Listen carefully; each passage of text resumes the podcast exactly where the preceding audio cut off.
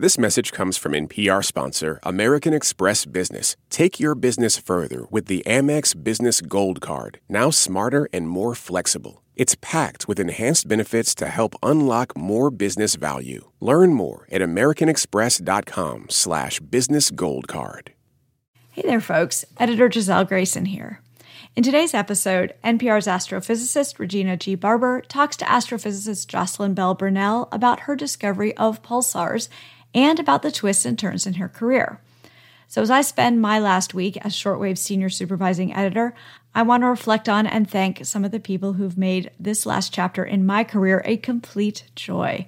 The core shortwave team Emily Kwong, Rebecca Ramirez, Berly McCoy, Aaron Scott, Regina Barber, Gabriel Spitzer, Thomas Lu, Britt Hanson, Margaret Cirino, and Brendan Crump.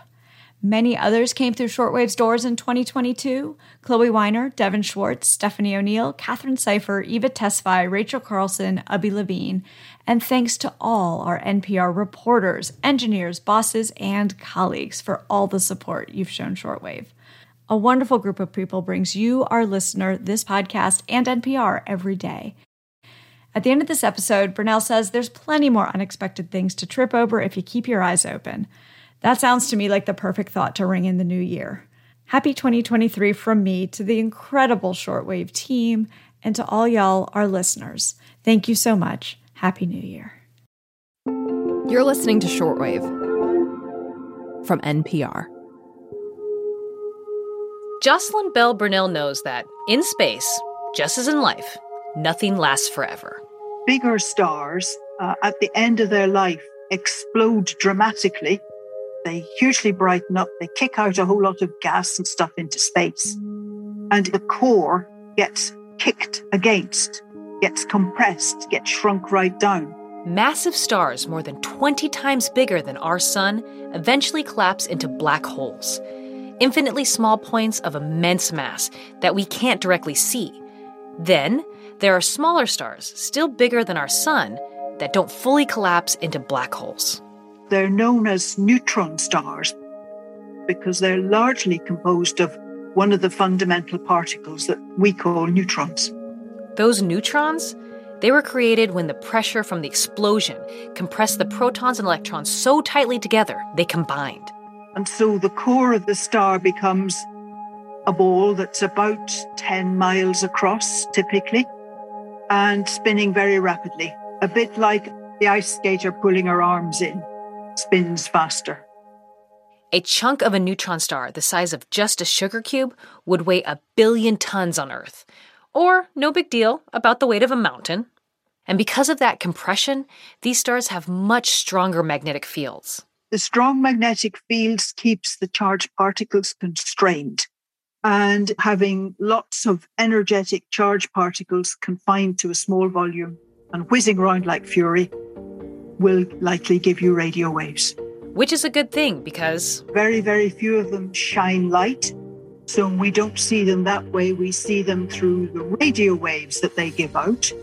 These radio waves shoot out of the magnetic poles of some of these neutron stars as they spin. And on Earth, you'll only detect the radio waves if they happen to sweep across our planet, like the beam of a lighthouse. You only see them if they shine in your face or into your radio telescope. It looks like a pulse. That's why these particular stars are called pulsars. Pulsar is an abbreviation for pulsating radio star. I'm Jocelyn Bell Burnell. I discovered the first pulsar in 1967, and the second one, and the third and fourth in 1968. Today on the show, Dr. Jocelyn Bell Burnell's story how her astronomical discovery revolutionized an entire field of science. I'm Regina Barber, and you're listening to Shortwave, the daily science podcast from NPR.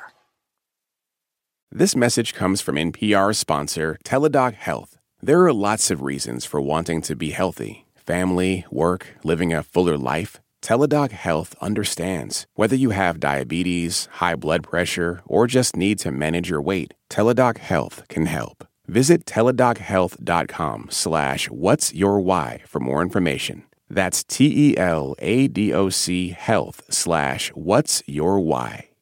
This message comes from NPR sponsor Osea. Their Mega Moisture Duo features two of their clean, vegan bestsellers, Undaria Algae Body Oil and Undaria Collagen Body Lotion. Get 10% off your first order with code GLOW at OseaMalibu.com.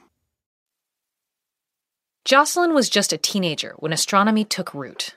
The real eureka moment for me was I was reading a book by Fred Hoyle where he was talking about these big galaxies, um, you know, 100,000 million stars. And Fred Hoyle in this book was talking about how these galaxies rotate, spin about their center. And we're learning about this in school. And Fred's talking about these galaxies with stars rotating and what keeps them going around in a circle and not flying off into space. I think, wow, I like this physics. I could be an astronomer and do this for a job. Life was just a blank page for her to fill in. And then somebody pointed out to me the obvious astronomers work at night. And as a teenager, in fact, even still now, I'm useless if I stay up all night. So I thought, oh, I can't be an astronomer. I can't work at night. That is, until she found a kind of astronomy she could do in the daytime radio astronomy. Because the sun doesn't dominate the radio sky the way it dominates the light sky.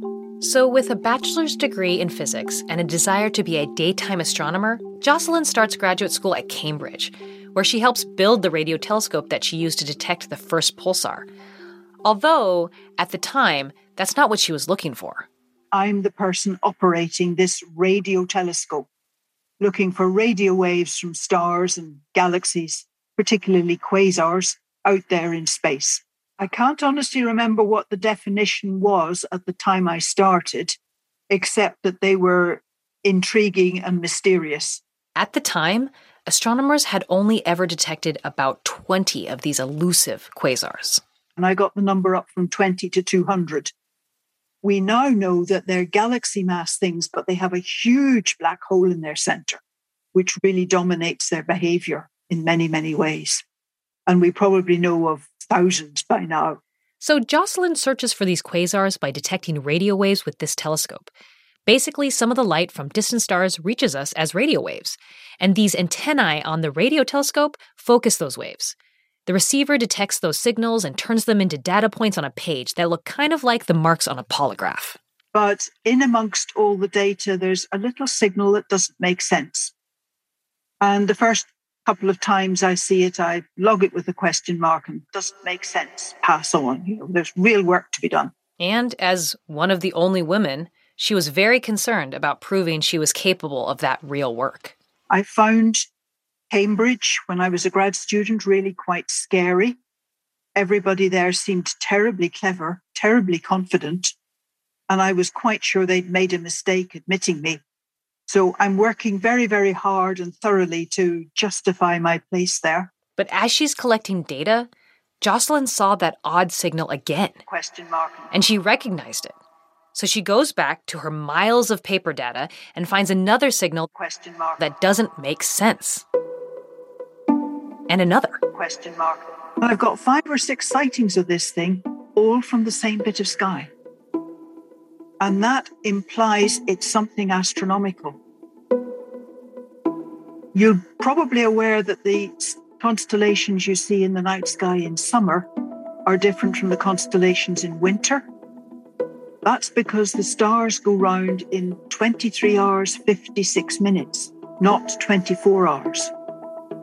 Well, this funny squiggle, whatever it was, was keeping to the 23 hour, 56 minute pattern. So it was keeping its place amongst the constellations, whatever it was. But the pulses occupied only about a quarter of an inch on the paper. When she showed it to her thesis advisor, Anthony Hewish, he said she needed to enlarge it.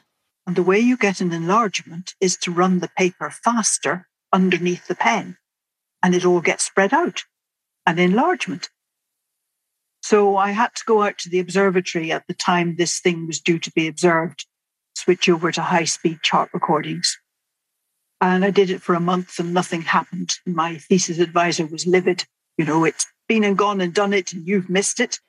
But she kept at it, and finally, she detected pulses again, this time in a string. One and a third seconds apart. And I went to the trouble of actually telephoning him to tell him the news.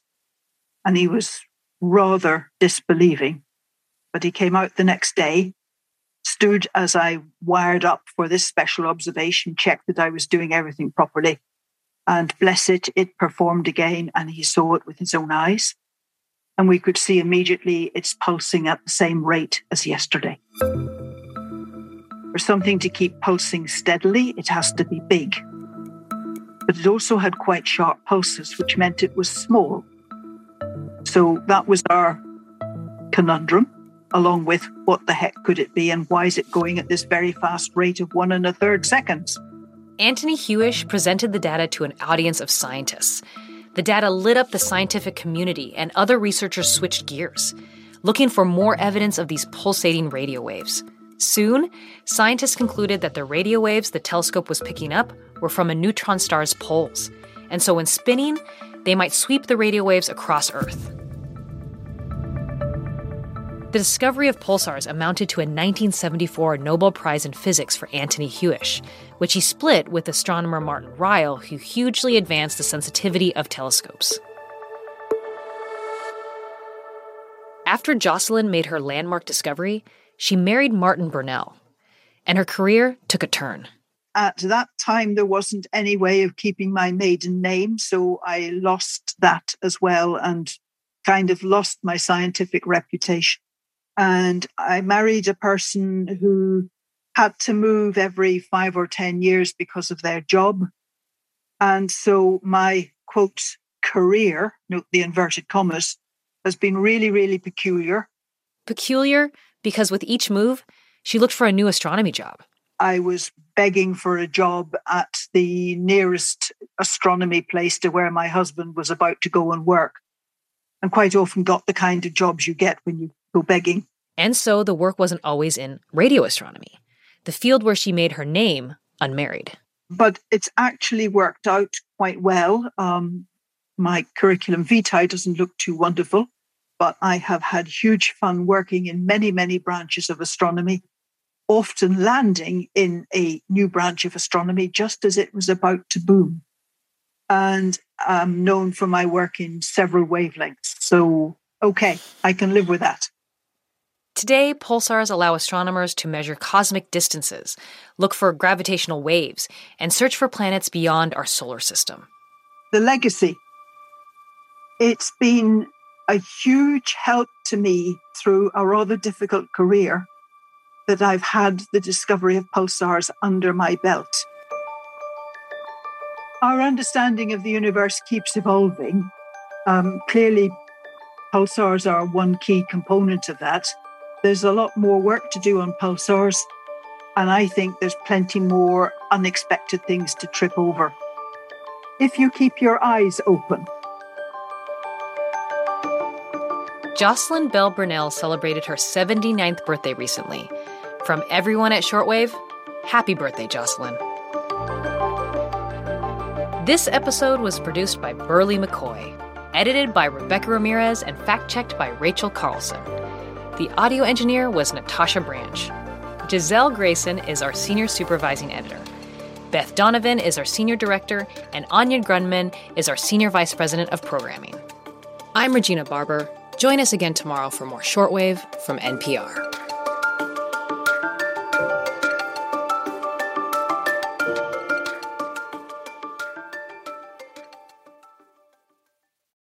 Support for NPR and the following message come from Rosetta Stone, the perfect app to achieve your language learning goals no matter how busy your schedule gets. It's designed to maximize study time with immersive 10 minute lessons and audio practice for your commute. Plus, tailor your learning plan for specific objectives like travel. Get Rosetta Stone's lifetime membership for 50% off and unlimited access to 25 language courses. Learn more at rosettastone.com/npr. What does it mean to be Black in America? In NPR's Black Stories, Black Truths, a collection of stories as varied, nuanced, and dynamic as the Black experience, you'll hear it means everything.